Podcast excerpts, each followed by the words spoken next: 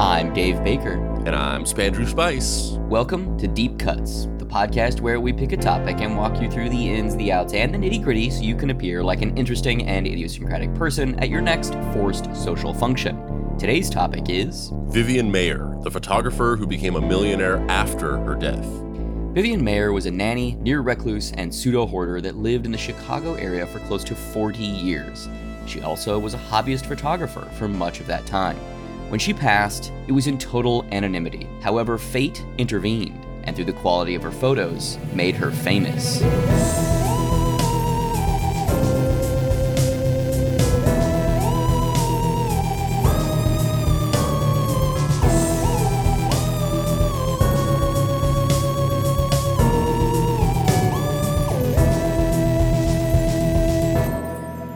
Act 1 The Nanny with a 16mm camera. It's said that we're all artists when we're young. We're all born creative, and it's the harsh realities of the world that force us to abandon artistic pursuits.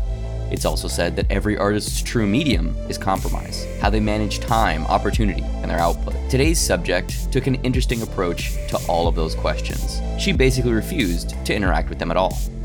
Vivian Dorothy Maier was born on February 1st, 1926.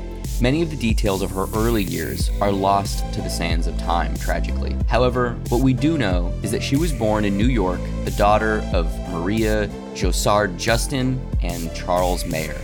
Her father was Austrian and her mother was French. It's said that she moved back and forth between the French countryside and New York as a young girl. She often went to live in the small French village of Saint Bonnet and Champsaur. Vivian Maier's mother purportedly had relatives in nearby villages, thus they settled there for stretches of time. Around the time that Vivian was four years old, her father seemed to abandon them. Maybe temporarily, reports differ. The 1930 census listed Jean Bertrand, the famous photographer, as the head of the household during this time. Bertrand was actually good friends with the founder of the Whitney Museum of American Art. Around this time, Vivian and her mother moved the Bronx along with Bertrand. By 1935, they were back in France, and by 1940, Charles had rejoined the family, and now a new census listed Charles Jr., his son, as being a resident of the household as well.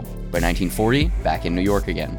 You know, on on the subject of on the subject of the fact that like up until a certain point her early life was completely obscured, like there's just no details about it. Um because you know usually with a lot of episodes I, I don't find it difficult to find a lot of details about the person you know from from birth.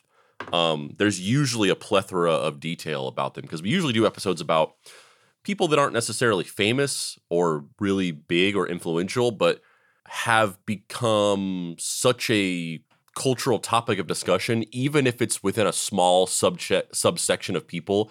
Maybe it's not like you know a big cultural impact but it's there's a group of people who are really interested in this thing or this person and have talked about it a lot like the Shaggs. The Shaggs obviously the Shaggs aren't some big mainstream thing. Not very many people people know about them but the subsection of people that do know about them are just very obsessed with them and have discussed with thing a lot of things with them interviewed them a lot and gotten a lot of information out into the ether about them.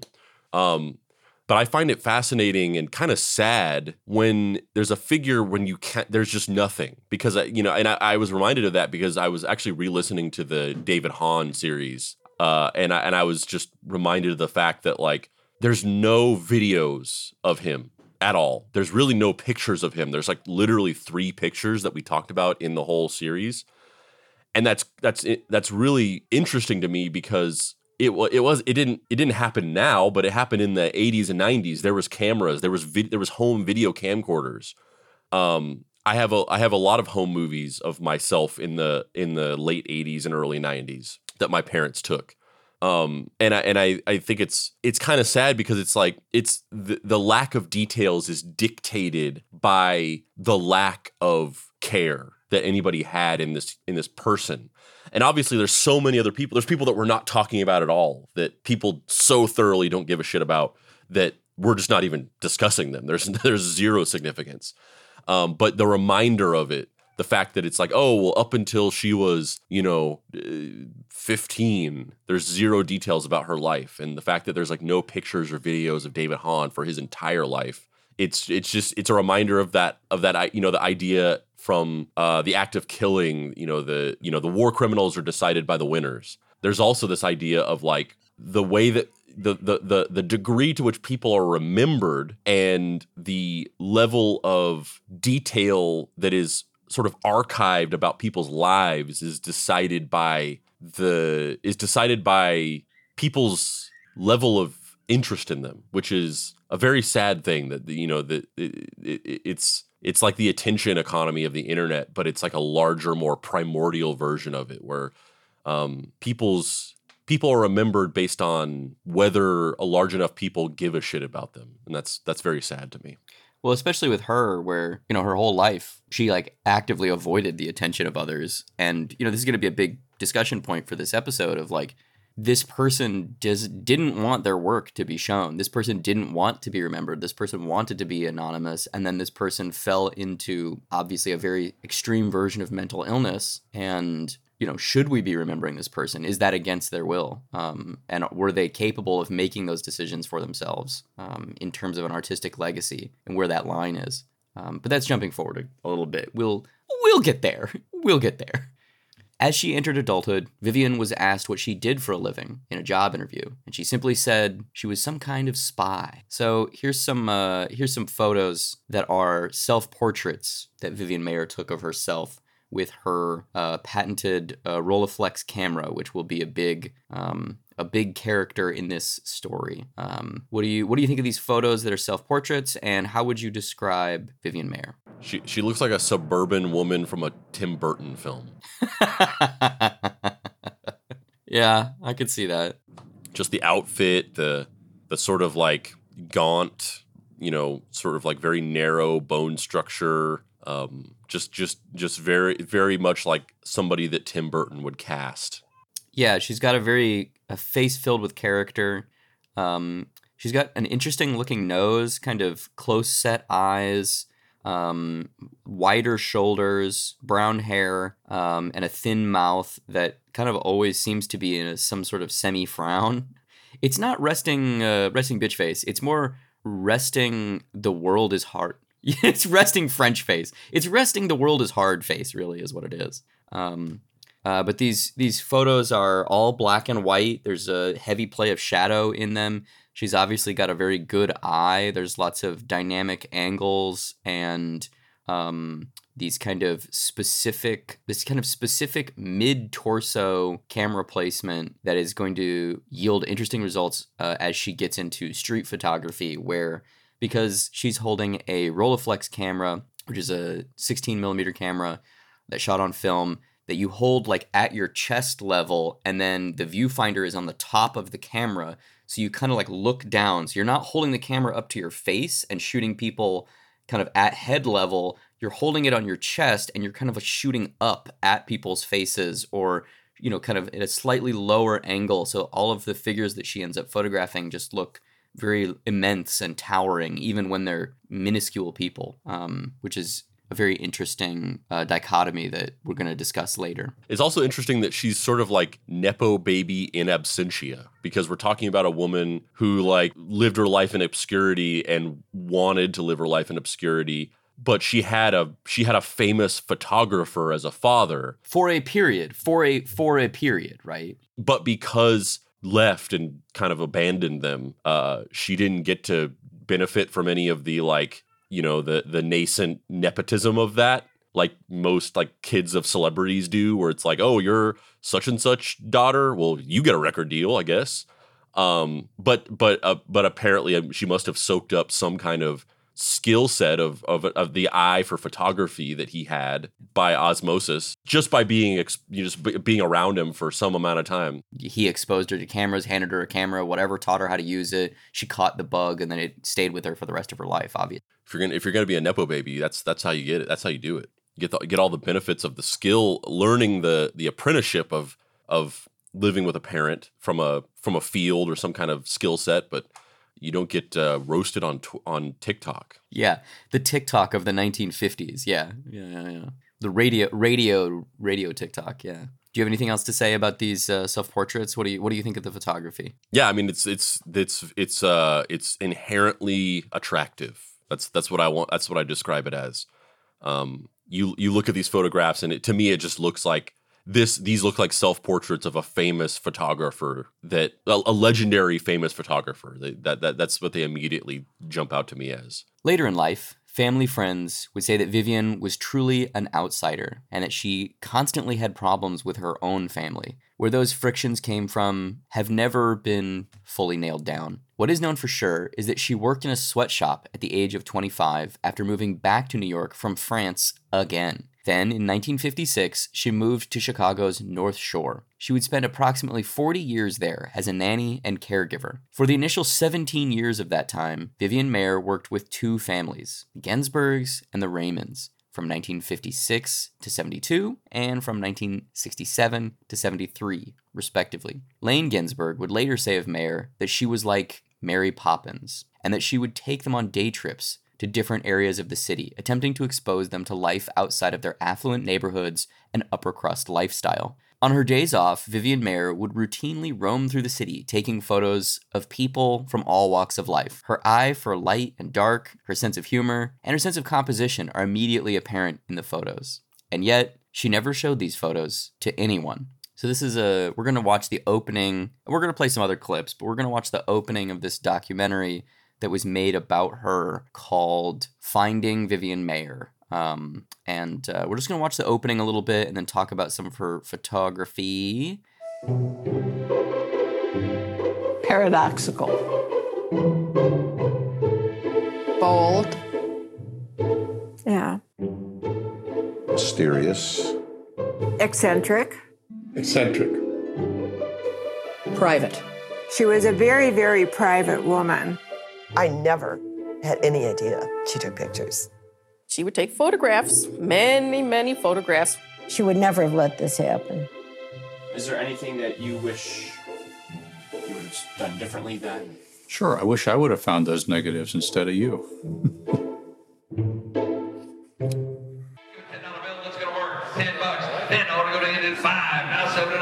It was winter 2007. The auction house is across the street from my home. And I found this box that was loaded with negatives. I was writing a history book and I needed a lot of historic photos. And so I would like, you know, take the negatives and I'd look up into the light and I look for images of Chicago. There were several boxes that went with the set. I just went for the biggest one. 39 inch buyer, 39 inch buyer. I won it for, I think it was $380. The auction house told me the photographer, her name was Vivian Meyer. Google searched her, nothing at all. I mean, absolutely nothing. So I just kind of gave up for a while. I looked at some of the stuff that night and, and it was cool, but nothing worked for the book, so I just put it in the closet just had to figure out what am I going to do with this stuff. That's what sparked me to start scanning it. I have a reflex where we'll be driving somewhere and I'll just like spot something from down the road that I know what it is and I know that it's valuable. I grew up doing the flea markets with my brother. My father did it, his father did it. I would do storage auctions, my brother, and he'd win some and we'd clean them out. We threw out tons of negatives because there's no value in negatives to most resale people. In these negatives that I discovered, when I saw it first, I didn't know if it was really good. I knew that I thought it was good. I contacted a couple galleries. I didn't know where to go. I made a photo blog and I put about 200 images up.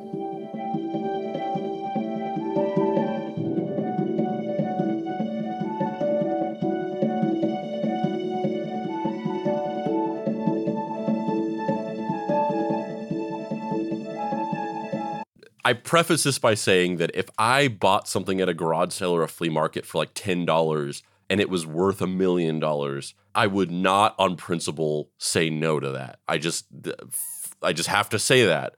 But that being said, I find the re- the reseller culture, Gary V, like go to garage sales and buy stuff and resell it on eBay thing, just so offensive to my to my sensibilities. Not not only because I just inherently find the idea of like collecting art for the sake of like selling it as some kind of like flipping like hustle to just be an insult to the uh, the uh, the, the concept of art itself but also whenever I was a kid, and I don't I don't know if I don't know how many people relate to this experience. I don't know how common this is, but when I was a kid, a huge part of my childhood was going to flea markets and garage sales with my with my grandparents and then, you know, also my parents, you know, and or both. And it was all about just the pure joy of the discovery of like stuff that other people didn't want anymore that was like to you this treasure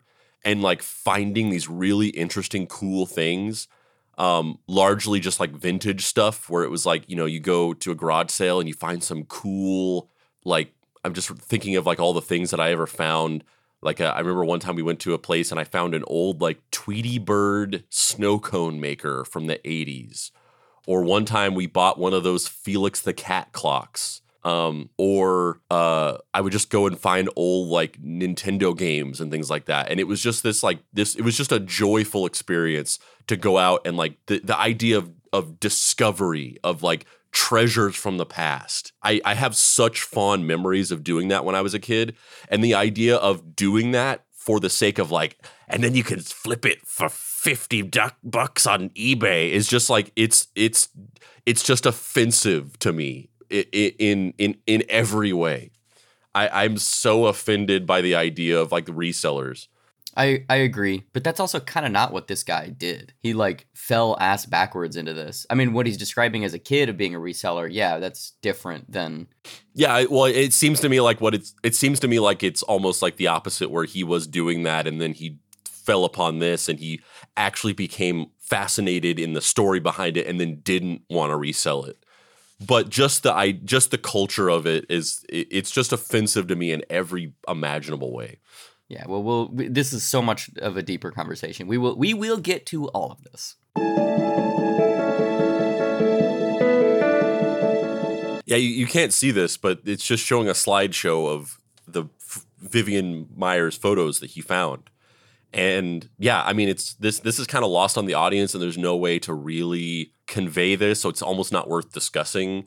But they're all just like beautiful photographs. Yeah, lots of you know street life in Chicago and New York City. Lots of you know people caught in random moments of their life. You know, a, woman wearing a mink coat, a man sleeping at a newspaper stand, a young boy wearing Mickey Mouse ears. Like there's all these kind of like bizarre little snapshots of people's existence. Yeah, if if if, if I didn't know any better, if you told me, I would fully believe that these were photographs from some famous uh some some famous photographer, like a famous fashion photographer or like a journalist who like these were just like the photographs that she took during her regular life and then they're featured in some kind of like life magazine spread of like you know Vivian Mayer, the you know the the street the street years or something like that. Like I would fully believe that that was the case. I put a link on Flickr.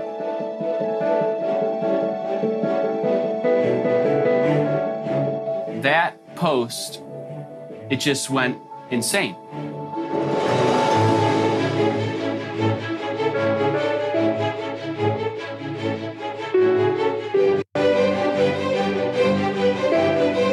So I went on this mission to piece together the rest of her work.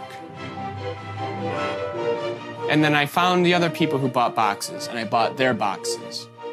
And then I had all these negatives, like insane amounts of negatives. You always want to know who is behind the work. I just knew her name was Vivian Meyer. She a journalist, professional photographer? Uh, let me just Google her name again to see if there's anything up. I found an obituary that was placed just a few days before that search.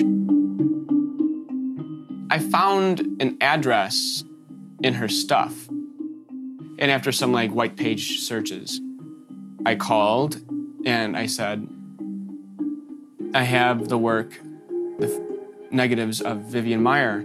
And he's like, Oh, that was my nanny. That was his nanny. Why is a nanny taking all these photos? Fucking nannies. What they started Usually to they- tell me about her- talentless pieces of shit. was was strange. He said she was kind of a loner. She didn't have any family that we knew of. She never had any love life or children that we knew of. But she was like our mother. So it, it just caught my curiosity. So what I said was, Do you have any of her stuff? And they said, Well, I've been keeping up the bills on her storage lockers. We want to throw all the stuff out. She was a pack rat. I said, no, no, no, don't throw it. He's like, he's like, you don't understand. She was a pack rat. We're gonna get a dumpster. You're welcome to come and help us. If you see anything that you like that we're gonna throw out, you can have. I just wanted to go find out who she was. Just a quick. So the thing that's really interesting to me about Vivian Mayer or Meyer, she said it both ways. So he keeps saying Meyer in this, but I've heard it said Mayer before, and I know that she specifically introduced yourself as both, and also introduced yourself as Vivian Smith and Vivian Myers and Vivian Mayers. I've heard it both ways. If you're if you're a, if you're a psych fan, you get that reference. Also, we have a friend who, for like literally the first year or two that we knew that, that we knew him, we referred to him. He's one of those people that you refer to by their last name, so it's like even crazier because he's someone who, like you know, if I was like, "Hey Baker," he's one of those type of guys. And for the first like year or two that we knew him, we pronoun we were pronouncing his last name wrong and he never said anything or corrected us. And then one day casually mentioned that his name was pronounced completely differently. And we were just like, "Why didn't you say anything?" And he was like, "Oh." He basically was like, "You didn't ask." But one of the one of the things I want to bring up initially about Vivian Meyer, Vivian Mayer, Vivian Mayers, Vivian Smith, whatever the fuck we're calling her, is there's a trope. You know, she's kind of been lumped in with a bunch of outsider artists. Uh, people who, you know, I love outsider art. I think it's very fascinating. People who, you know, we've done multiple episodes about notable outsider artists before. Uh, people who spend their whole life toiling away in secret, or people who uh, have these kind of massive career resurgences, not based off of skill or um, an awareness of how art is typically made, and people who've kind of self-taught, or people who are kind of making art on the fringes that then gets somehow sparked interest and attracts uh, a large viewership. The thing that usually delineates what is and isn't outsider art is a sense of naivete, primal innocence, lack of skill. That is not that is not Vivian Mayer. She has a lot of skill, which is super fascinating to me. That she's, you know, as you had kind of said, either either her stepdad taught her some stuff when she was young, or she just went and taught herself. Um, you know, it's it doesn't seem like she has a formal education, but we don't know. But it doesn't it doesn't seem like she was formally taught in any meaningful way. And the fact that her photos are so good is amazing. Yeah, and to be clear, what I said was not meant to imply that she was taught by her stepdad necessarily. Like I don't think that she had to be taught by somebody. What I what I meant was just, you know, being around the the uh, be, being around somebody who was discussing things about photography and obviously, you know, taking pictures and she was exposed to that, you know, pun not intended, exposed to that culture or that or that skill set.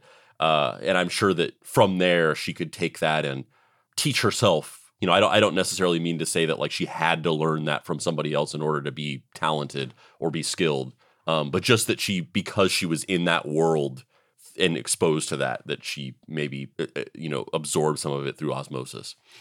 Yeah, I mean, I, I think that's understandable or a logical leap to make. I think, um, I think it's also she seems somebody. She seems like somebody who is very interested in maybe out of a self-serving need, but you know, interested in lower class people, interested in the struggle of existence, and she gets these portraits of people where they're just like it's just there's just pain on their faces, um, and they're beautiful photos, um, and it, it's kind of it's kind of haunting. There's a very mercurial ghost like uh, energy to a lot of her photos, which is really interesting also because she's somebody who obviously has a deep well of emotion and spent her life caring for children and yet also has no real earthly connections to people, has no family that she speaks to, is very secretive, does all of these this photo stuff in secret.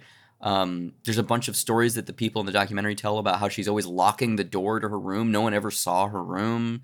Um, yeah, it's just fascinating. It's, just, it's a very odd dichotomy. Yeah, because you know, because the the the the life's blood of photography, especially vernacular photography, is recognition of humanity and that that's what this that's what the that's what the skill set is built around i mean there's technical skill set there's a technical aspect to photography there is a um, quantifiable science to photography that goes into being a good photographer or a great photographer or taking good photos but the the heart of it is the recognition of humanity and what makes a good photographer is somebody who recognizes those moments and knows when to capture them. Like that's that's like the intangible X factor of a great photograph. It's like, oh, what's the difference between this supposedly great photo and then me just taking out my phone and snapping a picture? uh, you know, I know the the rule of thirds, and I you know I know how to expose it properly, and I know what the f stop needs to be for certain lighting and all these things. What's what what other thing is there that makes this such a better photo? And that's what it is. It's somebody who has the sensitivity to recognize um, extremely human moments and know how to capture them in a way that that is conveyed to somebody looking at a picture of something. You know and she clearly has that profound sense of sensitivity um, from these photos. I was gonna say just uh, briefly, just to dovetail off what you're saying, the the the profound sense of awareness that you're talking about, you know, the the technical knowledge usually is antithetically related to someone who's very secretive. You know, usually outsider artists are painters or craftspeople of some kind, or artists that uh, you know, uh, drawing or writing, where you're you the whole the whole point is that it's something you can teach yourself, right? And I, yeah, yeah, can you teach yourself photography? Of course, yes, absolutely. But usually, when you're when you have a very high skill level, you've studied, you've shared knowledge. You this is you know in the days before YouTube. Now, can you be a great photographer without ever having a formal class or going and experiencing things with other people? Hundred percent. You don't you don't even leave leave your house um, to acquire that knowledge but it's very apparent that she has either an innate skill or somebody that showed her some stuff or she was just very brilliant in the way that she approached the creative process because she obviously is very skilled and very good at it. The interesting thing about what you said about the idea that people uh, conflate her with an with outsider artists but that's not necessarily what she is is um, you know this was discussed in the Shaggs episode, and I think a little bit in the Henry Henry Darger episode, but I specifically remember a, a, detailed uh, discussion about it in the Shaggs episode um, about this idea that you know the the classification of outsider artist can be wielded as a cudgel of elitism and this idea of looking down your nose at somebody because they are in some way um, their their their work or their art their their work is fascinating in a in a in a sort of like rudimentary primitive way. And and people sort of like the, the, they center around this idea of like oh my god look how naive this person is and in their naivete they've accidentally created something that's very interesting or very unique or very fascinating.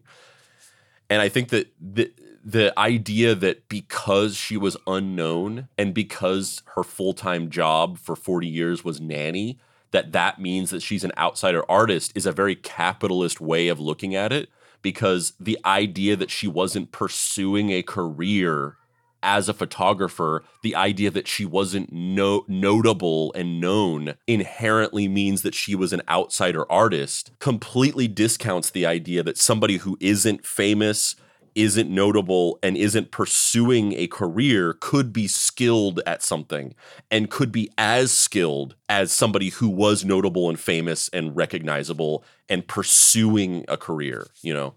Yeah, completely. I think you're spot on the money. Um, the final thing I'll say before we take a little act break is that um, I think there's an interesting um, there's an interesting delta specifically between the fact that she was a nanny and she was exposing children to the idea of photography and how reclusive and anti everybody else she seemed to be.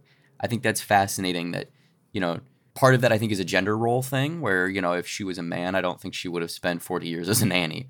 Um, uh, especially during that time, that was more of an uh, acceptable thing for an unskilled, in air quotes, unskilled woman to do, right? Um, and I think there's, you know, judging from the people from the documentary that she was involved in their life, I think for some of those people, she was a very positive force, and for some of those people, uh, a, a, tangibly negative force. Um, and I think that's also interesting that um, this person obviously experienced trauma as a younger person. Um, in the documentary, one of the the men who is now an adult talks about when they were when, when he was a little a little boy. Um, she told him and his sister to be aware of men because they only want one thing. And then I believe the way he phrased it is you'll sit on their lap and then you'll feel something poking you. Um, and she very yeah i mean I, I i think she was you know and they even say in the thing like it's it's very apparent in the way that she interacted with people and specifically interacted with men that as a child something very bad happened to her and it permanently warped her.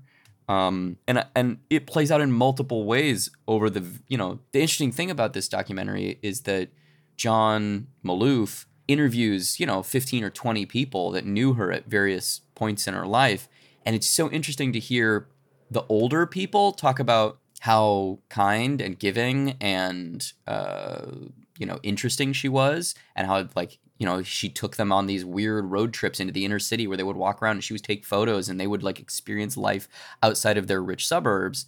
And then like the middle era people are like, yeah, she was kind of weird and like secretive and like she was okay, but she walked funny. Everybody talks about how she kind of stomped and she swung her right arm really violently when she walked.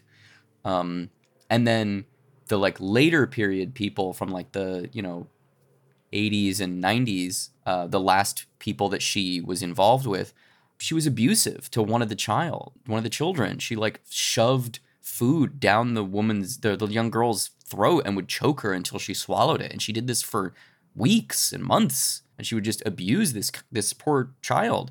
Um, and then she also got like f- fixated on newspapers, and she would cut out newspaper clippings, which is also something Henry Darger did but she would cut out newspaper clippings and store them in her room. And one day she came home to the family that was uh, employing her because she lived in the in like a uh, apartment above their or attic above their house, and they were using newspaper clippings as uh, you know like lining on the floor because they were painting. And she was she started freaking out and screaming because she thought that they were her newspapers that she had been saving and that ultimately ended up severing that relationship because it was such a weird violent outburst over newspapers and so you can just slowly see this trauma eating away at this poor woman and not even that I know that there is something you could do with help, but she obviously wasn't seeking help and didn't have any nobody in her life knew that this was happening because they're only getting these small incremental snapshots. Um, and uh, it's it's it's it's very sad uh, to see that trauma and mental illness just eat someone away, and that's not to excuse the abuse that she caused, but it's it's an informing factor, and I you know it, it's just you know, I don't think you spend every day off for 40 years alone walking the streets taking photos of strangers because you're like a well centered, happy go lucky person with a loving family at home, right? Um, and then I don't think you. I don't think you keep all of those rolls of film either, you know, like thousands of rolls of film, you know, tens of thousands of photos for 50 years or 60 years and never develop them, you know, like yeah, and it, yeah, and it's it's emblematic of the the cycle of the cycle of violence and trauma that comes from a, an increasingly hyper individualistic society that completely downplays, de-emphasizes um, you know the the individual struggles of people as kind of like that's your problem. You need to deal with that. Maybe shut up about it. Don't make a big deal about it people suffer in silence for their entire lives that results in them propagating and recapitulating that violence doesn't excuse it doesn't mean like oh they it's okay that they did that because of x y and z reasoning but it's just it's just emblematic of the cycle of violence that a hyper individualistic society generates. Whenever every, everybody is supposed to take care of their own shit um, we can't do that. We're not built to take care of our own shit and when we have to we internalize things and then we do things to other people and it just creates a culture of violence basically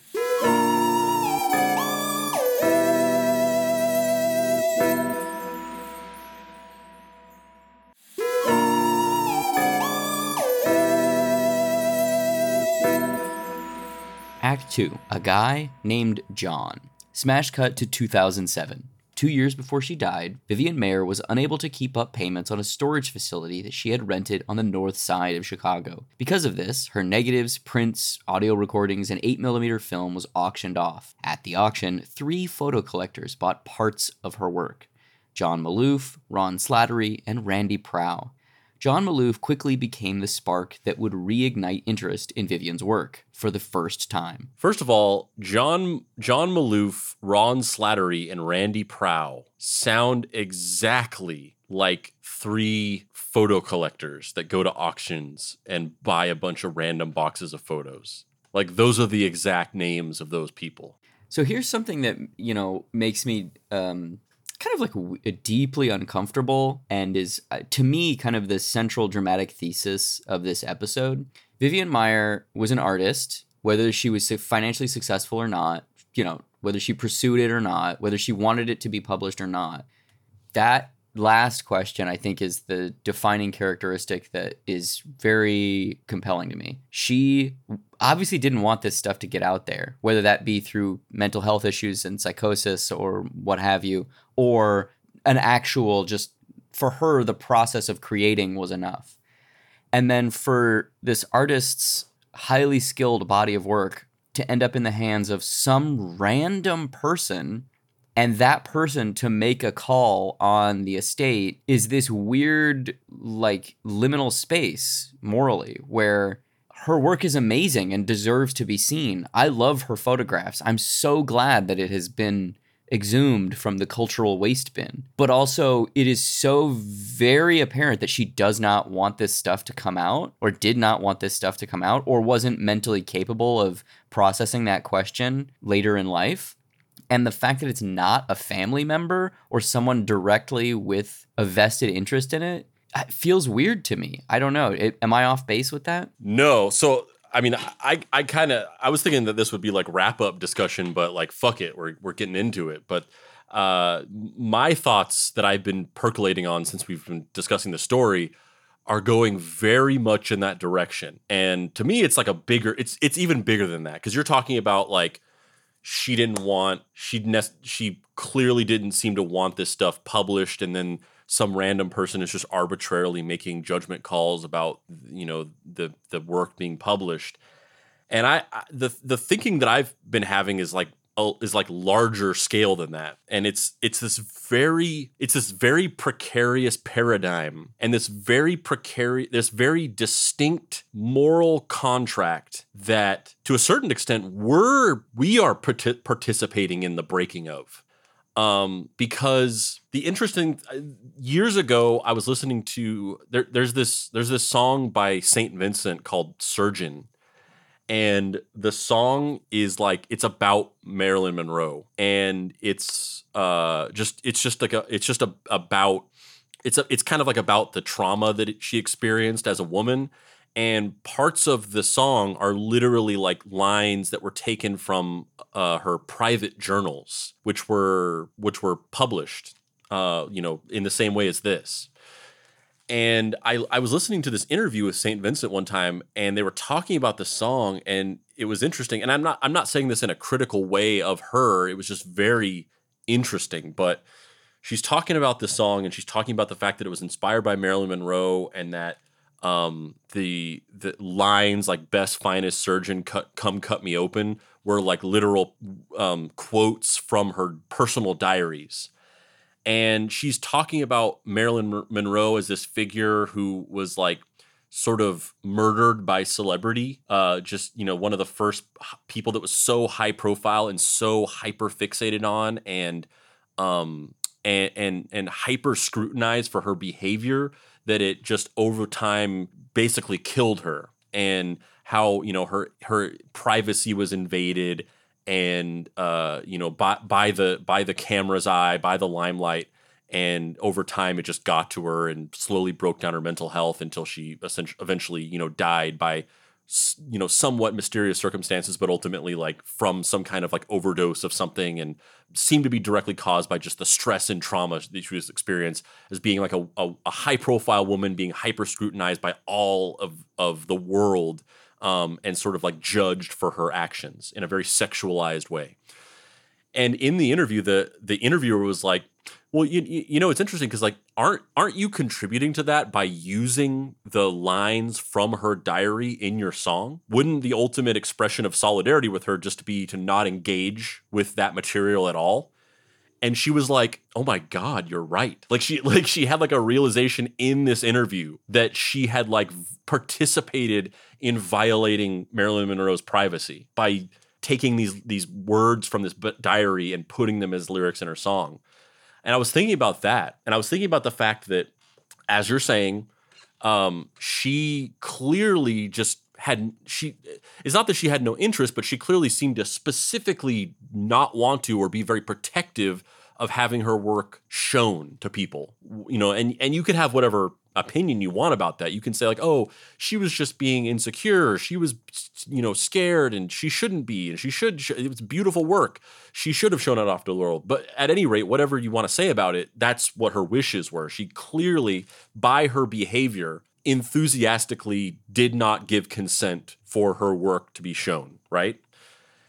And there's a there's like a there's a charm in that. I think especially in a post social media post self governed surveillance state that we live in right now where everything is documented. People film every aspect of their lives. They film every aspect of other people's lives. Anytime they ever have a conflict or a discussion or an argument or uh, uh, uh, even a positive heartwarming moment with loved ones or strangers it has to be turned into content. I think that a lot of people um, desire uh, events that are not documented there's a there's a there's a charm or an allure to something that wasn't made to be content right A- and and recently there was a video that went viral on TikTok. I don't know if you saw this, but there was a video of somebody driving by, and there's this guy um, in uh, Ingle. I think he's in Inglewood, and he's just on the street corner. And he he like he has this huge afro, so he's like you know from far off, he's just like his silhouette is just very distinctive. He's like a skinny dude wearing just like a like a t-shirt and jeans, and then this massive afro, and he's got a big amplifier and a microphone. And he's just on the street corner and he's singing along to breaking benjamin. And it's and, and he's like good. He sounds good. And somebody drives by and they're just like who is this guy and they're like filming him and he's singing or whatever and then they're like this is amazing and then they drive away and that video went super viral and if you go and you look in the video if you look in the thousands of comments you can see why the video went viral and it's it's it's thousands of people being like no camera no live stream just vibes people were really attracted to the idea that he was just doing it for traffic. He wasn't trying to like film himself. He wasn't trying to make a viral video. He wasn't trying to live stream. There was zero content intention, zero intention of engaging with social media or documenting or creating content around it. He was just singing for traffic on at this intersection. And that's what the video went viral for. But that's that's ironic, right? That's that's like a contradiction because the video went viral. It was it was forcibly or you know it was recorded without consent. And I'm not saying that like a negative way, like oh this person should have shouldn't have done this, but it was recorded without consent because he wasn't filming himself. It was uploaded, and then that went viral based on the idea that he wasn't doing it to go viral, right? And but and but and there's there's also the the fact that like he is in a public place singing like it's not like he's in his own home tinkering away on an album that he's never going to release I'm not even saying that like it was wrong to do, but just like the idea that he was doing that he wasn't doing it as content was the appeal to people that made the video go viral. So this is it's this weird Ouroboros where even like we just we in a post social media post you know uh, uh, self-governed sur- surveillance state we crave offline moments. But in our craving of them we make them content we make them online right? But I think that there's but I think that there's something there's something even weirder though and more duplicitous about it. Because I think eh, you know deeply rooted in the American psyche is this idea that we're all unique snowflakes who have this something to offer. You know, we're all special. We're all capable of writing the great American novel. We're all actors just waiting to be discovered. You know, and especially the movie thing. Like, how many people are like literally just normal humans plugged into a larger music or cinematic apparatus and then become massive celebrities. You know, people get quote unquote discovered to be models and like all of these. It's a it's a big piece of the American psychic folklore, you know, and I think that there's there's a deeply romantic part of our country that is just obsessed with that idea of like one day I could be chosen. It's the same thing of like anyone can grow up to be president. It's like you can either grow up to be president or one day you can be found. You know, it's this weird cultural runner runner up prize. And um, there's something about that idea that's interlinked with this idea that John Maloof found this thing, is interested in this artist's work, and then spends all this time and energy trying to get her to be recognized and have her work be collected by these large um, artistic institutions like you know the New York Metropolitan uh, or you know you know MoMA or what whatever you know and and that he's doing this in the way that it's talked about is he's doing it as this altruistic like this is an artist who deserves to be seen which I think on one level you can absolutely make that case but because it's America, there's always a seedy underbelly capitalist alternative, and that he's not just a guy. He owns the work. He of he has a vested interest, a vested financial interest in the work being uh, respected, appreciated, and venerated by these larger institutions that he directly benefits from. Furthermore, he also seems like a frustrated creative. He seems like somebody who is either a frustrated writer, photographer, artist guy who d- is kind of just a normal white dude. So maybe he doesn't have an exciting point of view, or maybe he doesn't have an exciting story, or whatever it is about him that didn't click with a larger base of you know followers. And then he found this and was like, "Oh, this can be my thing. This can be. I can be the."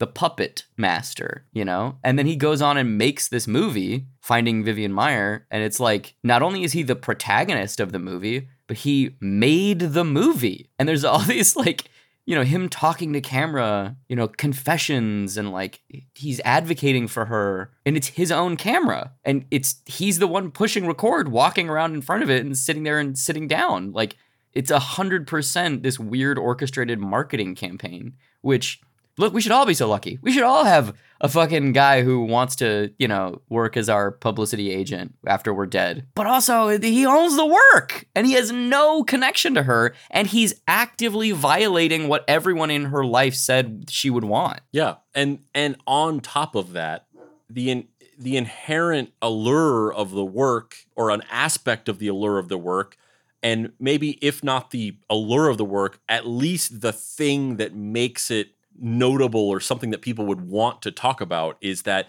it's this amazing photography from this completely unknown person that nobody's ever heard of that was found in a box in an attic somewhere and it's actually amazing. That's like the appeal or like the you know the framing of it.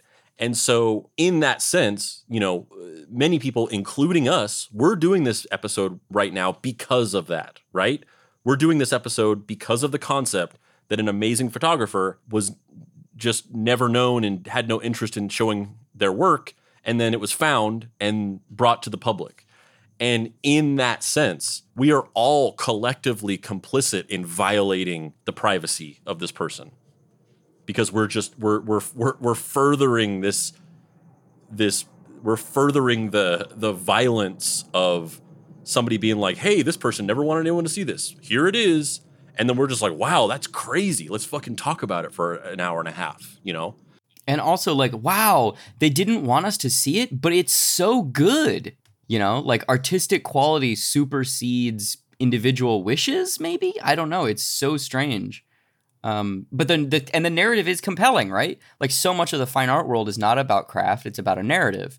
And for better or for worse, John Maloof is he's really the artist that we're talking about here today, not Vivian Maier. I mean, we are talking about Vivian Maier, but Vivian Maier is the artwork and John Maloof is the artist. He's the one constructing the narrative, he's the one building this apparatus that is going to profit off of these photos. It's the same as, you know, Koons hiring somebody to design his sculptures and ma- fabricate his sculptures, right? Like the John Maloof is the performance artist, Vivian Maier is the end product that is being marketed and sold to us, which is super bleak because she's mentally ill and also didn't want this, and also an extremely talented artist. But it's an artist selling another artist as the art, which is super weird to me. Super fucking weird. And also, we have to talk about whether it's Vivian Mayer, as in she is the great grandmother of frat rock virtuoso John Mayer, or Vivian Meyer, as in she is the heiress to the Midwest Meyer grocery store empire. I think it's I think it's Meyer, but I think I mispronounced it earlier in the episode. But it's fine, whatever. It's okay. We're not worried about it. it doesn't undercut our uh, our uh, pseudo intellectual ramblings, right? Right. I think it's pronounced Mayer. Mayer. I like the sound of that. I want to run through the halls of the storage facility, taking all the photos. Indeed. That was somewhere in there was that John Mayer song. Yeah, I, I don't I don't know that I don't know anything about John Mayer other than he's kind of a douche. Eventually, John Maloof found an obituary. After searching through the work again, he found an address. John tracked these pieces of work back to a man who said that the artist in question was their former nanny. After talking with the Gensburgs over the phone, John learned that they had been paying Vivian's storage fees on other storage facilities and that they were planning on disposing of all of the work. They invited him to come help as they threw out most of what she had stored there because she was, quote unquote, a pack rat. Anything he wanted, they offered to let him keep. They found a leather chest filled with film rolls. They also found that she had massive amounts of other materials. He didn't know what to do with all of this stuff. Unfortunately, the museum cannot accommodate these photographs at this time. At that point, I just figured I'm on my own. I'm gonna try to do an exhibition. I'm gonna do a book. It's an insane amount of work. I'm kind of compulsive with stuff. I just wanted people to see this incredible work. And I applied for a show at the Cultural Center in Chicago.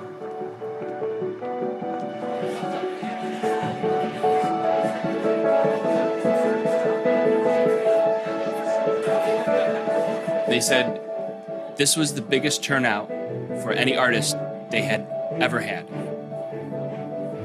And then the story just took off.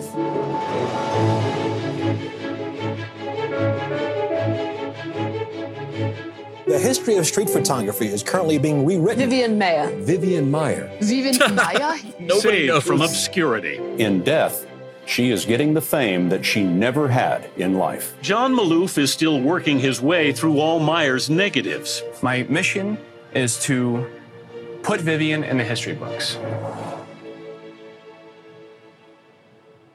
My first impression when I saw the work was the kind of delight when a surprise comes your way and you feel that somebody, hitherto undiscovered, suddenly makes their work available and it looks good. It looks like there's an authentic eye and a real savvy about human nature and photography and the street. And that kind of thing doesn't happen that often. I see thousands of pictures day after day. People send me their websites to look at. And when I flick through them, I feel most of them are undistinguished. But Vivian's work instantly had those qualities of human understanding and warmth and playfulness that I thought this is a genuine shooter.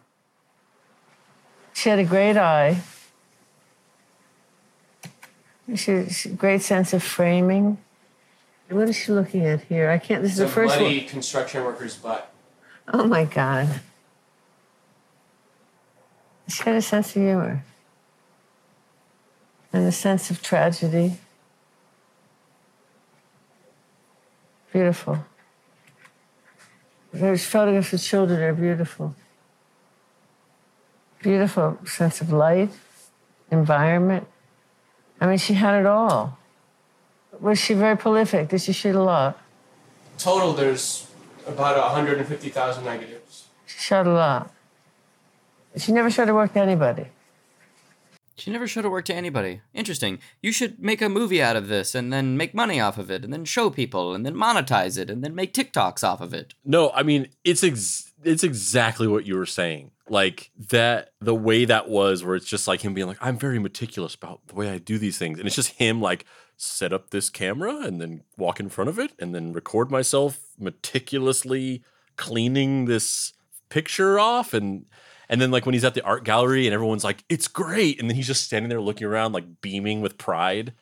It it it reminds it's it reminds me of like the I don't know if you, the the plot to uh it's it's like stolen valor it, for like art for like art for like for like artistic expression. But that's the thing though, is it? I don't know because there's a there's a component of me that's like I wish there were a hundred there was I wish there were a hundred John maloofs who cared about people whose works have been overlooked by society and are going out and trying to track down their history and their family and make their legacy known you know? I wish that i wish there was 200 four, i wish there was thousands of people like that that cared about pushing people who are unseen into the spotlight. Yes and no. Yeah exactly but exactly yes and no. I i also am like but he has no real connection to this and he's profiting off of it and it's exactly converse to her behavior what her behavior would indicate and what everybody in her life says she would have hated yeah i mean first of all it it fun it oddly reminds me of the plot to dear evan hansen the broadway play because in that play basically the kid evan hansen he has to write letters to himself for his for therapy where he has to kind of like talk to himself and like work through his problems and then this other kid at school like basically he's like a troubled teen. He has a run in with him and he like steals one of his letters. He like he like bullies him and takes it away. And then that kid commits suicide. The bully commits suicide. And people find the letter and they think that it's like a letter from Evan Hansen to him and that they were friends. So then his family like basically starts talking to him, and they're like, "Well, you know, we want to talk to you about the about your relationship with him because we didn't know he had friends." And then he ends up kind of like lying and pretending like he was friends with the guy, and ultimately he starts this foundation about that's like meant to like it's like a it's like a no child left behind type thing where it's meant to spotlight people dealing with like depression because they are overlooked and nobody cares about them and he builds this whole viral moment and everybody thinks of him as a hero because he creates this thing where he's like you know we have to make sure that nobody ever you know wants to kill themselves again because nobody cares. And he he it's he builds this whole thing around himself and it's all about him and he's he's weaponizing it to create validation for himself under the guise that he's doing this selfless altruistic thing for somebody else. But in reality he's just trying to soak up the attention. And it, it reminds me of that.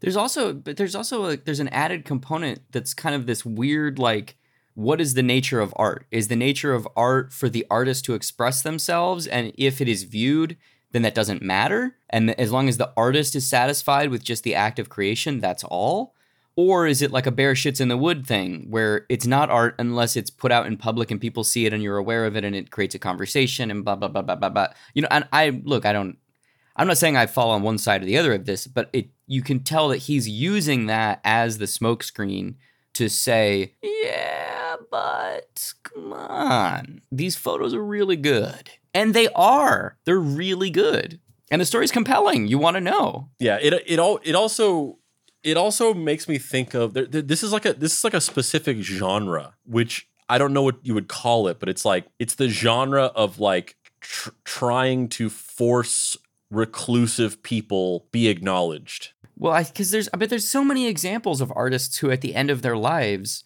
have said, you know, like didn't like Kafka's last book, didn't he tell his best friend to burn it and then his best friend didn't and it's one of his the classics. Same thing with Jane Austen, didn't she want one of her books burned and now it's a fucking classic. And like Yeah, and and like I never wanted anybody to know about Tiny Ice because it was such a personal piece of work and then you forced us to document my creation of Tiny Ice. And now it's the greatest ice invention of our generation and I'm thought of as a genius amongst my peers, but I didn't want it like that. And it's like, you know, should should you have forced Tiny Ice out into the world against my consent? So it's this weird thing, or even like, you know, I mean, this is not necessarily his consent, but even, you know, Lovecraft, right?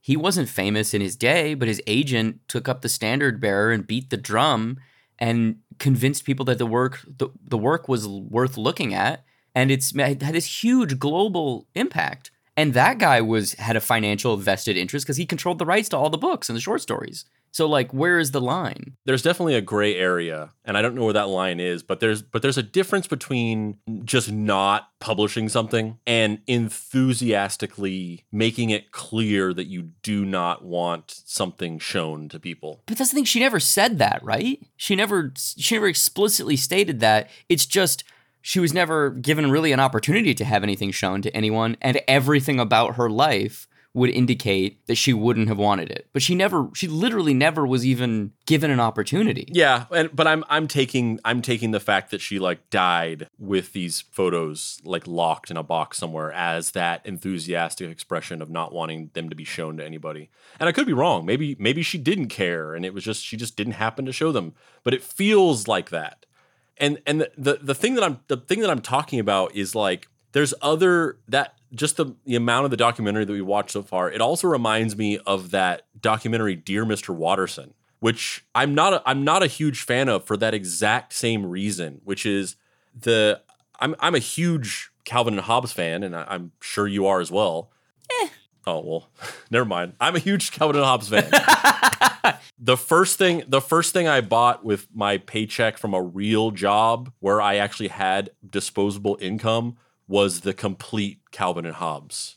That was the first thing I bought with my first paycheck. Uh, when I was in Ohio two weeks ago, there's a bunch of Bill Watterson artwork uh, and Calvin and Hobbes pages at the Billy Ireland Comics Museum, and you best believe I had my nose glued to them shits. I was like, "Let me see, let me see that Hobbes." Let me see the Hobbes. Give me the Hobbes. I want the Hobbes. It's really interesting too because they even have his original pitch pages before it was picked up by the syndicate. So they had like the original pitch pages where Calvin's hair is like over his eyes. Like he, the whole thing is he has like Beatles hair that like covers his eyes.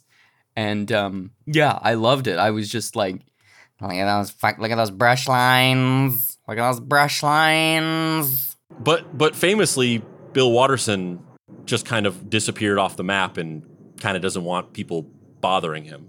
And the and the central conceit of that whole documentary is like, I'm a lifelong Calvin and Hobbes fan. I love Bill Bill Watterson. I just want him to talk to me and I want I, I I want to have a connection with him. And then he the whole movie is him just trying to do that. And then he doesn't because Bill Watterson does not want to be contacted. He doesn't want to be in a documentary and it just kind of ends on this weird note of like well i didn't get to do that but he's still great and we it, it was it was it wasn't the destination but the journey along the way Have you seen Have you seen the Bill Murray documentary? That's kind of the same exact thing. It's it's like the same idea. It's the same, and it ends the exact same way. Where the guy's like the whole time he's been like, I'm just trying to get a hold of Bill Murray because I'm trying to. I love Bill Murray, and then he goes to a baseball game that Bill Murray's at, and he tries to talk to him. And Bill Murray just kind of like either he walks by him or he doesn't notice that he's there or whatever. Like it, they, they don't connect and he doesn't get a chance to interview him. And he's like, Well, I'd realized at the end of the day that fucking not talking to Bill Murray was the most Bill Murray thing to do because Bill Murray is just a force of nature and he's just doing his own thing. Bill Murray. yeah, or he just wants you to leave him alone and like what the fuck are you doing? And the, and the eh, I haven't seen that, but also the other thing is that podcast series where the guy is trying to get in contact with Richard Simmons, where like he at a time was like a was like friends with him, and then Richard Simmons famously just kind of like became a recluse. He doesn't talk to anybody. He doesn't like come out of his house. He doesn't give interviews anymore. And that that one felt even more insidious to me because it's it's framed like a true crime, like serial style doc, uh, podcast, where it's like, is there something going on? Is he being held cap- captive by his maid? is is there some kind of elder abuse thing happening where they're not letting him go out? And you spend the whole podcast series thinking that it's building to something because it's framed like that of like I'm uncovering the truth of the fact that Richard Simmons, my friend, is secretly being abused by his maid. And then at the end, it's just like, no, he just doesn't want to talk to anybody. I, I guess I'm just going to leave him alone. I guess I'll respect his wishes and not monetize my somewhat tangential relationship with him for a podcast. Uh, never mind. And it, they they're all in that same vein of just like like like I said, it's like f- trying to force reclusive people to to be seen. You know what the good version of this is though? Have you ever seen? I think it's called I think it's just called Salinger, or maybe Searching for Salinger. Have you seen that documentary? No, I, I think I've heard the title. But... I mean, it's you know what it is. It's this exact same type of movie, except it's we're gonna go find J.D. Salinger. We're gonna talk about his personal life because he really doesn't want his personal life talked about. We're gonna talk about the fact that he's had multiple relationships with uh, younger women, like w- far too young for him and uh, you know uh, now he's living out in the middle of nowhere and nobody knows where he is. Oh wait we found him in vermont. We're gonna go see if we can oh my god there he is walking out of a grocery store. Wow. That's the documentary. But i will say that that the salinger version of it is more interesting only because salinger is a more fucked up person and done wrong to people seemingly seemingly done wrong to people. Um, so there's an interesting conversation around his like almost psychosis in his workaholism, the way he's treated his children, the way he interacts with these various partners that he's had and how he's mistreated people and the nature of like you know kind of do you have to be a shitty person to be a great artist? That that whole fucking you know conversation that happens every so often um, but I found that documentary very compelling. But that's because it doesn't end with the journey was the journey. The friends we made along the way was the JD Salinger. It's like they actually find him and show like, oh, here's what he's doing, and and they also uncover that like he's secretly written all of these other books that are going to be published after his death, like you know, one in 2020, one in 2025, one in 30, one in 35, one in 50, and one in 70 or something like that. Um, I'm making those dates up. That's probably not the real dates, but you know what I mean. Like they're all, it's orchestrated and like it's a big revelation at the end of the documentary, which is like if you're going to do the recluse thing and profit off of someone's weird private thing, it needs to feel like you deserve to talk about them, not just oh they're like a nice person who just wants to eat DiGiorno pizzas by themselves. That's a that's an important distinction because, and I'm exaggerating here, but if you like murder somebody and then you're just like I want to drop off the map and never you know don't stop doing interviews, like you kind of can't do that. Like if somebody's gonna come and try to find you and be like, hey, why'd you murder that guy? Like you you kind of you you lose your agency to anonymity. And then and and then there's that crossover point where it starts to it, you you cross the line to like a level of inappropriateness when there's just a person who's never done anything to anybody other than create amazing work. And but they just want to be left alone now. And it's like what eh, what what is the what is their responsibility to the public once they've once they've created that work and then they decide that they want to be left alone? A lot of people would say you know it's what you sign up for whenever you become a celebrity. Like that's that's the stock answer.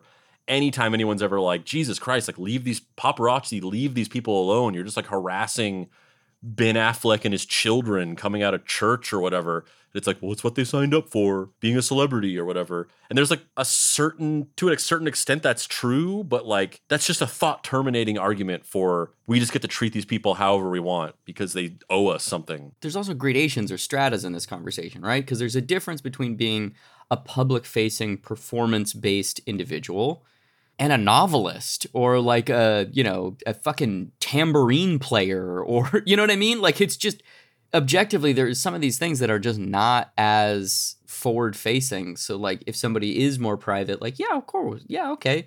The triangle player in Hootie and the Blowfish doesn't deserve to have their life blown up. I camp outside of the house of the triangle player from Hootie and the Blowfish every night in hopes to catch a glimpse of him.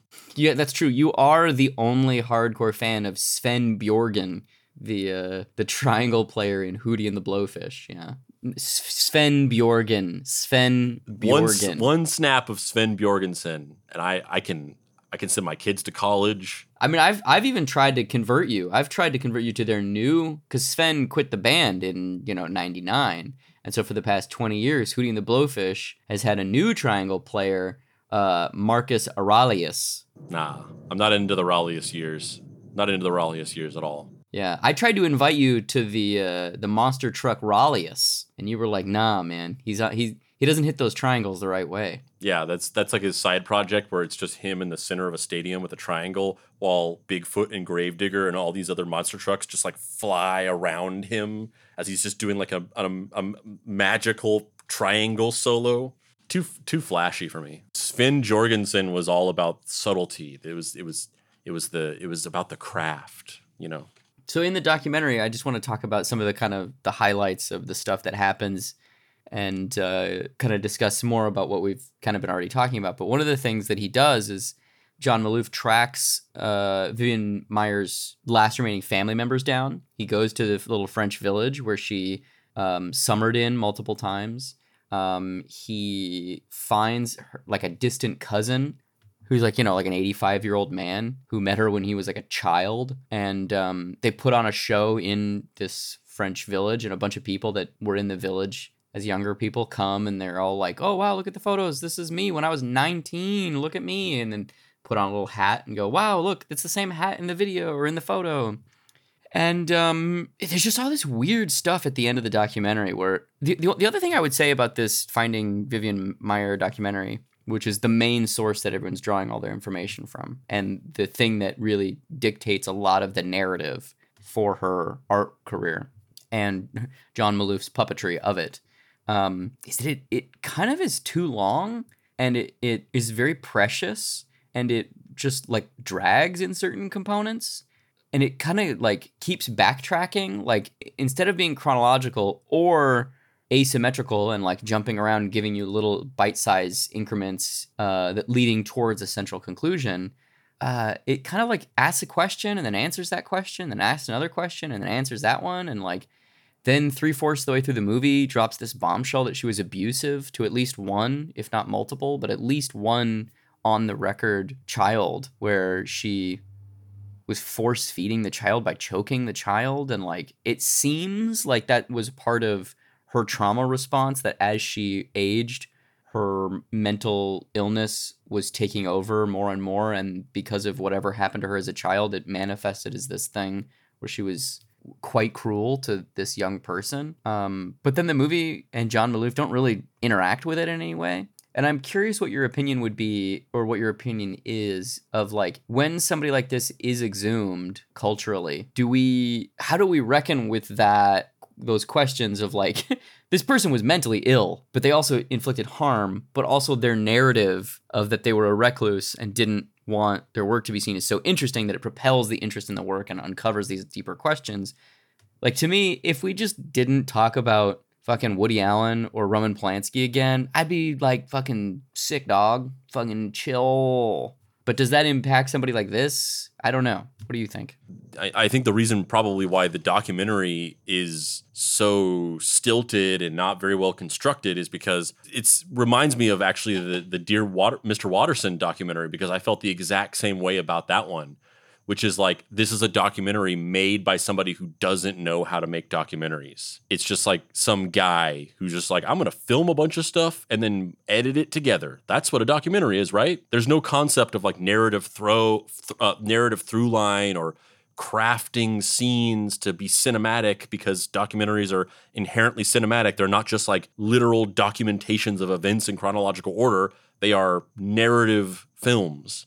Um, and it, it, that's how I felt about Dear Mr. Watterson. Just very, very, very, uh, very stilted. Not a, not a, a whole lot of, um, it- you know, v- the pacing was really bad. Um, not a lot of narrative drama. It's just, it was just kind of like footage edited. Um, The Watterson one is still probably in like the top 10 of comics documentaries, but that's because there are no good ones. it's just like it's like comic book confidential claremont's x-men the image documentary grant morrison talking with gods and then the watterson one. Like that's it's just there's just like there's like five of them and they're all kind of pro-am but that's kind of what i like about them. Like they're so raw and people there for the that's why I like comics because it's so raw and pure and people are there not to make the money but to express an idea or you know uh, communicate a, a passion for something. And yeah I, I all of the things that you've said about the Watterson documentary I 100% also thought. But then at the end of the day I was just kind of like eh, at least it exists. Comics documentaries at least it's cool. My favorite comics documentary is See Ya in the Funny Papers by Tony Baloney, creator of Choochie Woochie. Um, I feel like that was a, a very that, that that was one of the greatest documentaries of all time, let alone comics documentaries. Yeah, but I mean, in terms of in terms of what you asked, I mean that yeah, I it's a super complicated thing because there's I mean there's already like interesting there's there's already an interesting paradigm when you talk about figures like Polanski or Woody Allen or or any, any anybody like that, Bill Cosby, or like serial killers, you know, where it's like it's not always clear and you get you get contradictory viewpoints on whether or not we should be discussing them a lot or not giving them the platform that they very obviously want, right? The the dichotomy between like we need to discuss these things and talk about the brutality of the actions of these people and never let people forget about that or never let it be sugar coated versus the idea of like we should never talk about these people again because they just want the attention. That's exactly what they want. They want to live in infamy forever.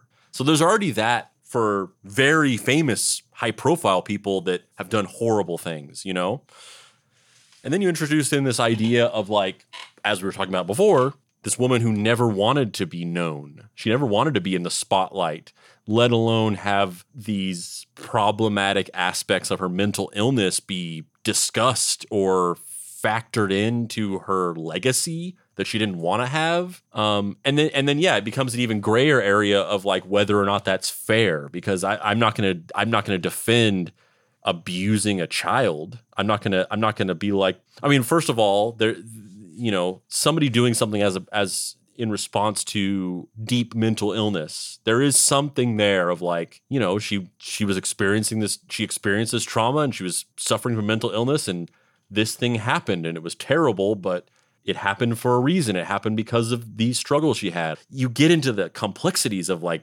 how you know how do you discuss these things? It's very it's very complex weighing like the the burden of personal responsibility that any person has, mental illness or um, you know disability aside, versus how much of that can be explained by the mental illness or the disability versus like how much they're still responsible for it, even given having that mental illness or disability. and her i mean it's it's not even like it was a period and then she got help. Like it like ruined her life. Like you know like we talked about earlier she ended up living in an apartment by herself eating trash like literally eating trash you know? Like uh, it's just really sad. You know it's a really sad life. It's a really sad trajectory. And you know uh, our society doesn't have safety rails for people past 18 and once they move into adulthood it's really easy f- to fall through the cracks especially if you don't have a family that cares for you um, or a connection to a family at all. Seemingly that she, I think she had one living relative who was an aunt who willed everything that she owned when she died to a best friend because she didn't want Vivian or the other two people that were alive to have any sort of remuneration. It's crazy. I don't. I mean, who knows what the situation is there? But yeah, but what, but whether or not it's fair to whether or not it's fair to bring that up and discuss it in the context of this person's legacy, I I, I really I don't know because. Like I said, I'm not going to defend this abuse of a child. And I don't really fully understand where the line is of like personal responsibility versus like you know mental health struggles you know may- maybe somebody should have just recognized that and seen that this person should not be watching children you know because she was g- going deeper into mental illness. At a certain point people around you know around this person should recognize that and be like actually you know what? I think maybe she should her nannying days are over. Like and nobody recognized that and they just you know continued leaving her with kids yeah, totally. And I, and I think there's an interesting dichotomy there too of like being a very giving, positive person, if not a stern taskmaster for some children, and uh, then also being a very shy, reclusive, you know, individual and not wanting to interact with adults and being very secretive and yeah, I, I don't know. And also being somewhat of a voyeur, you know, going through your life, living behind a camera is a way of detaching yourself from everything and creating a permission structure for you to be um, a passive participant in any event. Like there's a part where the one of the kids got really hurt as a little kid and like was like in the street like waiting for an ambulance and Vivian Maier was just there taking photos of everything. Like she wasn't comforting the kid, she wasn't talking to him, just literally documenting stuff. Full on nightcrawler shit. Yeah, yeah, yeah, child child crawler shit. Which, eh, well, I think that's probably something else. Yeah, that, that's something different. Yeah, Vivian Maier was just like, if it bleeds, it leads. Yeah, yeah, yeah. Come on, little Timmy, bleed more. Um, yeah, I mean, I think to sum this up, though, you know, I think my closing thoughts would be something along the lines of Vivian Maier is a very interesting person, flaws and all. Her photos are very compelling to me personally. I'm glad that I've seen them, and I, on just a purely experiential level, I'm glad that John Maloof has done this because I feel like the photos are amazing. And then also, I feel very conflicted and like he shouldn't have done this. And it's kind of weird especially once he did enough research to know that but i think that's the thing is i don't think he did know and he, how could he? Nobody knew anything about her right? So they couldn't have known that she was a recluse and wouldn't want these things published initially. He puts them online they get a bunch of attention and then it's this weird like you know, game of half measures where it's like, we're already this far. I didn't know that she wouldn't want it initially. And now that's got all this attention, we're already here. Like, I got to keep going. You got to see where it ends, you know? So I think that's, again, something that's fascinating and I can relate to it. You know, we've done many episodes about people that were strange or reclusive or whatever. And we've either tracked some of them down and interviewed them on the show or they're no longer with us, you know, because, like, I mean, uh, uh, McCaslin is a very similar story, you know, Phantom Patriot. Like, if that guy was alive, would we have platformed him? Because he's a straight up, like, conspiracy theorist, reptilian, borderline anti-Semite thing. Would we have contributed to that? I don't know. He's a he is a convicted literal domestic terrorist. Would we have platformed that? I don't know. In absentia, due to his unfortunate suicide due to mental health issues, does that culpability remove us from any or are we removed from any culp, culp, moral culpability? Kind of yeah because like there's no now it's a cautionary tale as opposed to actually giving someone a platform right? Is is is vivian maier's death and legacy being used by john maloof to profit? Yes but where is the line? Like i i don't i don't know where that line is but it's very interesting to me the calculus of it and attempting to figure out where that line is. Um, I don't know. Spandrew, do you have any closing thoughts? Yeah, I mean, it's similar in line to what you were saying, and it's it's kind of I, I, feel similarly similarly to you, so it's hard to really. I mean, you know, you you said a lot of the same things that I'm thinking.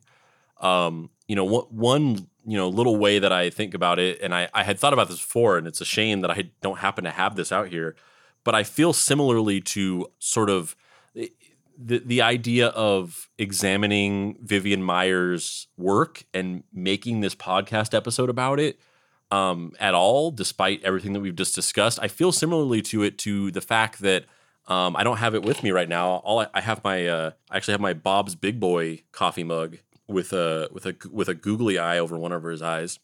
Um, but one of my other frequently used coffee mugs is uh, uh, uh, a a Calvin and Hobbes coffee mug that I've had for years, and it's just one of my favorite mugs that I use along with like two or three other ones. And the distinct thing about that, if you are in any way knowledgeable of Calvin and Hobbes and Bill Watterson, is that you you know just knowing that you know that I have purchased uh, pirated knockoff merchandise because famously, uh, no merchandise has ever been produced of Calvin and Hobbes. Everything that has ever been produced of Calvin and Hobbes that's merchandise is bootleg. So those fucking stickers on the back of cars with Calvin peeing on shit, like that's not an official licensed image of of Calvin. Um, and similarly, I, I bought that mug on Etsy, and it's just like some person that made it. Um, and it's technically just very directly against the wishes of Bill Watterson to to uh, make merchandise of Calvin and Hobbes. And in fact, it was like a big thing that during the popularity of Calvin and Hobbes, there was all millions of kids, maybe not millions, but tons of kids who wanted a Hobbes doll, and they were just like, if we did this, like we'd be we'd make millions of dollars, we'd be rich. And Bill Watterson was like, no, I don't want to do that. I don't want to. I don't want to commercialize the the characters. Um, and I feel similarly to it as that is I feel very conflicted about owning that mug because I, I gave in to my better I gave in to my desire to want something Calvin and Hobbes. And I like to collect coffee mugs and I have a lot of different coffee mugs with a lot of different stuff on them. And I gave in to the desire to want a Calvin and Hobbes coffee mug. I found one that I really liked and I loved the design and it was a well-made thing and I gave in to the urge. But I feel when I look at the mug, I feel bad that I have it, that I paid for it because yeah, a little bit. It's not like it's not like a it's not like a really bad guilt, but I, I there's a little thing in the back of my mind when I look at it where I'm like I I did something wrong. And maybe and maybe that's my and maybe that's just my neurodivergent like obsession with justice and order. Like I just don't like getting in trouble and feeling like I'm breaking the rules. And maybe it's just that, but there's something in the back of my mind when I see that mug where I'm just like, I'm not supposed to have this. This is not good. This is not right. Um, and I, I feel similarly to that as this, only this is more profound because that's just like, oh, like Bill Watterson just didn't want to commodify his characters. Like that's an admirable desire, but at the end of the day, it's not like not like that big of a deal. Like he he's not impacted by somebody making a bootleg Calvin and Hobbes mug. This is a little bit more profound, and I but I feel similarly to it of like I find it very fascinating. I think her work is amazing. I love looking at those photographs. I've I've been openly critical of photographers on this show because I I'm I used to be a photojournalist and I am I, I'm knowledgeable of the world of photography and I see a lot of photographers that are just they call themselves photographers because they have a camera and they know how to like set an f stop and uh, this is a this is an amazing example of somebody who just talked the talk like or walked the walk. That's that's the right phrase. Um, her photography is amazing. It's effortlessly amazing. But there's also a part of it in the back of my mind where i'm just like yeah but like she wouldn't have liked us doing this. She wouldn't have liked us sitting here talking about her. And i can understand that i can understand that impulse to not want to be seen in certain situations. And there's a little bit of the there's a little bit of that at the back of my mind where i'm just like eh, i don't know. This whole thing just probably she she probably would have been distressed by this. I mean, depending on what time we're talking about, definitely just about how her mental illness would have manifested. Yeah, absolutely. Um, so I don't, I don't know. I think it's a fascinating story, and um, I'm very curious if her standing in the art world as an outsider artist, despite being highly skilled or because of being highly skilled, will evolve over time, and if people will eventually end up reevaluating her position specifically in connection with John Maloof or not. I don't know. It's interesting. Um, I feel like this episode has yielded a lot of discussion. So, on that note, I'm Dave Baker. And I'm Spandrew Spice. This has been Deep Cuts. If you'd like to find me on the internet, you can do so at heydavebaker.com or on the socials at xdavebakerx. Um, please go pre-order my book, Mary Tyler MooreHawk, available from Top Shelf Productions in February, February 13th precisely. It's basically like if uh, Buckaroo Banzai and House of Leaves had a baby.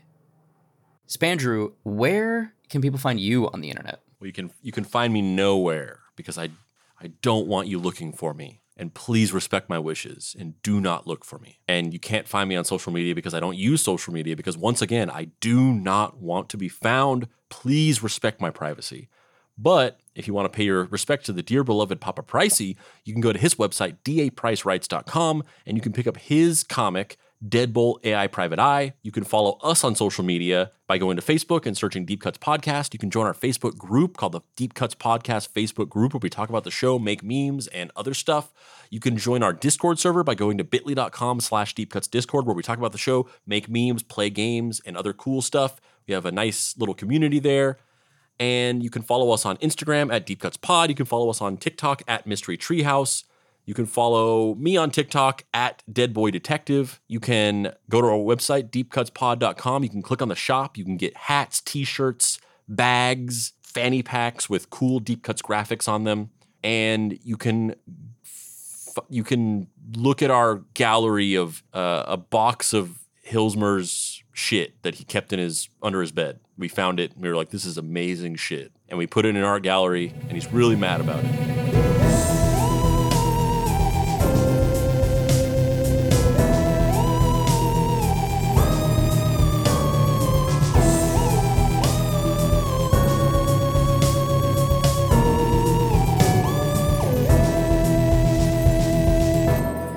Deep Cuts is a production by Boy Genius Media. If you'd like to find this show and others like it, please visit boygeniusmedia.com or deepcutspod.com. If you want to join in on post episode discussions, please join the Deep Cuts Podcast Facebook group. Finally, subscribe to our YouTube channel for additional video content.